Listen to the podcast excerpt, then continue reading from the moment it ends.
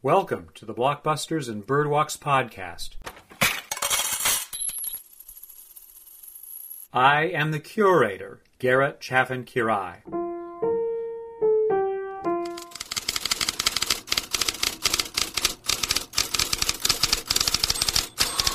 As written about and taught in the United States, the history of post World War II movies often follows this pattern Italian neorealism and responses to neorealism, the impact of TV, Hollywood spectacle, the French New Wave and responses to the New Wave, Cold War movies, social realism, movies from Sweden, Japan, and China, Hollywood's second golden age, New German cinema, Third World cinema, Hong Kong, Bollywood, Australia, and New Zealand, the rise of the blockbuster, the impact of home video, corporate synergy versus independent production, CGI, international co production, the impact of the internet, and streaming.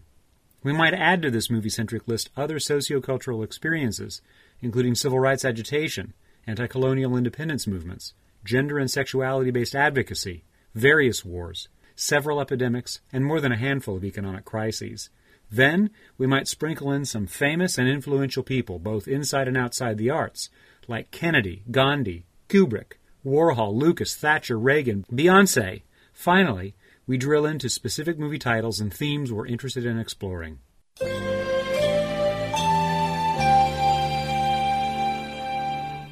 In this idiosyncratic history of post World War II movies, we continue with The Castle of Cagliostro and animation.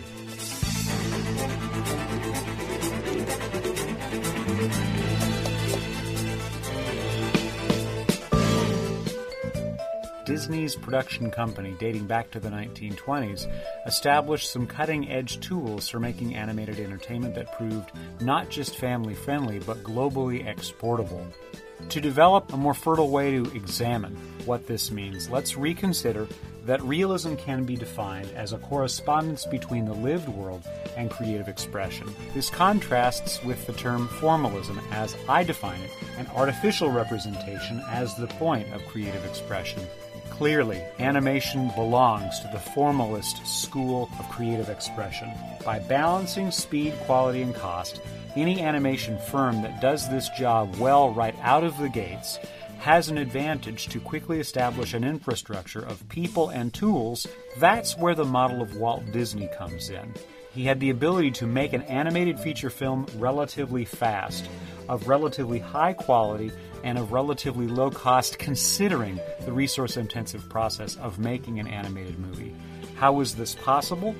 Walt Disney and his animators capitalized on the teens' development of cel animation, whereby panels of art that do not change from frame to frame are allowed to stay stable and still and animators then only work on the parts of an individual frame that change.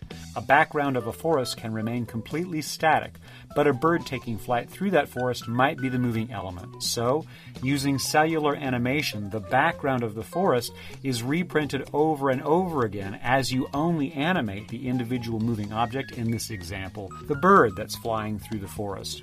I point this out simply to trace the fact that Walt Disney and the company that bears his name were able to capitalize on this invention by other animators. Thus, we have the Disney animation boom beginning with Snow White and the Seven Dwarfs that carries through the 1940s into the 50s with such high water marks as Peter Pan and Cinderella, which carries on into the 60s, but then gradually peters out as other companies begin to compete directly with Disney, having also marked out a space of balancing speed, quality, and cost with their own corporate identity and their own stories they wished to tell. Let's turn our eyes to Hayao Miyazaki, whose debut feature film is called The Castle of Cagliostro. This was released in 1979 and capitalized on a manga series that had been published from 1967 through 1969 called Lupin III. This is the story of a master thief who has capers, various collaborators, various ongoing antagonists, but there is a tone to the whole affair which is very slight and very enjoyable. And therein is the charm and also the distinction from the tradition defined by the likes of Disney. By focusing on a criminal, we shift away from what is typically allowed. Lupin and his friend Jigen flee a casino that they've frisked of a big cash payout only to discover that what they have stolen is in fact high quality counterfeit bills. Lupin suspects that the source of these counterfeit bills is the Grand Duchy of Cagliostro, a sovereign nation somewhere in the middle of Europe, and he engineers to go to this location, find the works producing these counterfeit bills, and either steal a whole bunch for himself or destroy the whole bundle out of frustration for the fact that he's being pursued for being a thief of counterfeit bills. Once he arrives on scene, he comes across a young woman trying to escape a group of men. He helps her nearly escape, only to watch her be kidnapped and returned to the castle of Cagliostro, sitting at the very center of this sovereign nation, surrounded by a moat with high spires. He decides that he will break his way into this castle discover the counterfeit works, blow up the whole system, and hopefully woo this young woman, Lady Clarice. The problem is she is engaged to Count Lazar de Cagliostro. His only interest in Clarice is combining two different parts of the historical Cagliostro family into one, whereby he presumes to be the deep state beneath all nations of the world, and he'll have absolute control over everyone because he creates global currency from his basement. And along the way, we realize that a lady in waiting helping Clarice, a woman called Fujiko, is in fact a double double agent. In the conclusion of the movie, it is Fujiko who escapes with all of the plates for the counterfeit bills, scot free, while Lupin and his best friend Jigen escape for their next adventure. Perhaps most notable to these eyes is that the setting of this piece is Europe. The particular allusions made are to Greco Roman art and society set in a medieval castle and most of the characters are animated to resemble Westerners, not East Asians, like the Japanese folks who were animating this work. There's loads of gunplay. There are bomb blasts. There are attempted murders. There is much cigarette smoking. Count Lazar de Cagliostro's minions are a group of foot soldiers wearing odd armored suits who look a lot like crabs moving side to side there's also a general impression of sacrilegious treatment of religious iconography. In one of the penultimate sequences of the movie, where Count Lazar intends to marry Lady Clarice against her will, there is a sexually assaultive vibe to the whole sequence. It all unspools in a church, just one more location for pratfalls, gag stunts, and violence to occur. There is also a serial recognition that surveillance by the individual of Count Lazar trying to maintain his castle is used to look at people. And at certain points in the movie, that sense of examination and surveillance is connected quite directly with television television news in particular, as we go through this sham wedding and look at a TV news crew that has been dispatched to bring the good news of what's happening in this rich sovereign nation, where in attendance are global leaders to honor Count Lazar. Finally, there's no sense of closure at all we realize that Lupin has solved the mystery of why it is that Cagliostro is so wealthy as a country, but also we realize that all of the principal performers we have enjoyed through the length of this movie's 100 minutes are left to the next adventure. And here is an aside. I got to the castle of Cagliostro as a completist, trying to bring off the shelf all of Miyazaki's movies and ensure that I had seen them all so I could say with authority, this is my favorite Miyazaki. I must confess that I was not looking forward to watching this original movie of his because I assumed it was going to be juvenile, the techniques were going to be the least skilled of any of his works, but I was wrong. I very much enjoy The Castle of Cagliostro. A few of the reasons why also suggest how Miyazaki's feature alternative to the Disney machine is made possible. As you are aware, one of the chief things animation can do that realism cannot provide is to approximate a state of being that the real will never provide us. An example there is a scene in the movie when a character grows sick, and so that character's face turns green. That little sleight of hand is perfectly acceptable in animation, but would beggar the imagination in a realist live action movie. There is an impossibility of stunt work in this as well.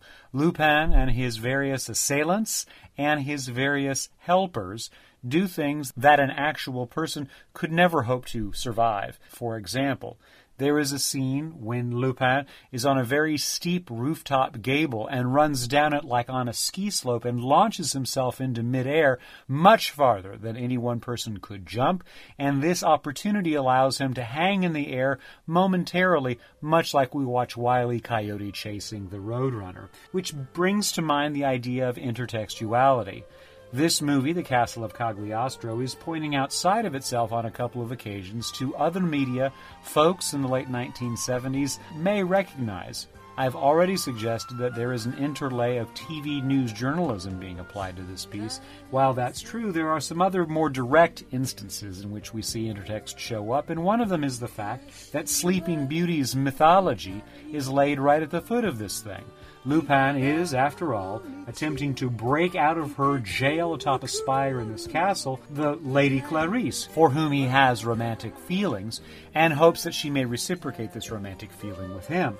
We also see references to what I draw to be Scooby Doo, the TV show, which has a groovy soundtrack, bright colors, and a sense of throwback fashion even for the late 1970s. Then, the sort of ur text that sits beneath the castle of Cagliostro is, in my mind, the James Bond franchise of movies and books. Not only is Lupin an expert thief, he's also a very good paramilitary soldier.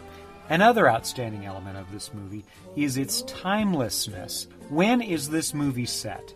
We have references to the United Nations, which is founded in the late 1940s. So the movie must take place after that foundational event. We see horse drawn wagons in the countryside of Cagliostro up and against cars that would have been new in the 30s, but we don't see late model material from the 50s onward. We spend some time thinking about the role of Interpol. We look at TV cameras and television sets, which we know would be post middle 1950s, but really closer to the 1970s. The point, if you roll all of this together, is recognizing that by the end of the 1970s, there were beginning to be viable alternatives to the formulaic cel animation that had been popularized and pioneered by the likes of the Disney Corporation and his various animators working for him. We also notice that this is a moment in which the computer is beginning to be used to map certain aspects of set design and certain aspects of character design. So as we move into the 1980s, there will be an increasing reliance not on traditional illustrators and draftspeople creating the visual artifact photographed one frame at a time, 16 frames a second, up to 24 frames a second, and we'll shift into a different kind of production process for animation.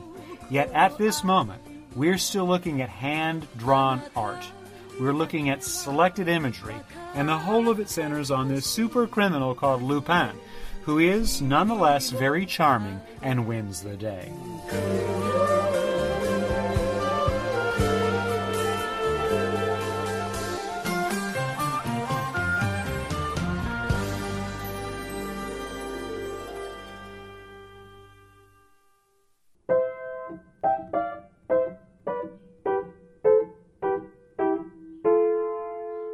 Thank you for listening to the Blockbusters and Birdwalks podcast. My name is Garrett Chaffin Quiray. Boop boobity doo.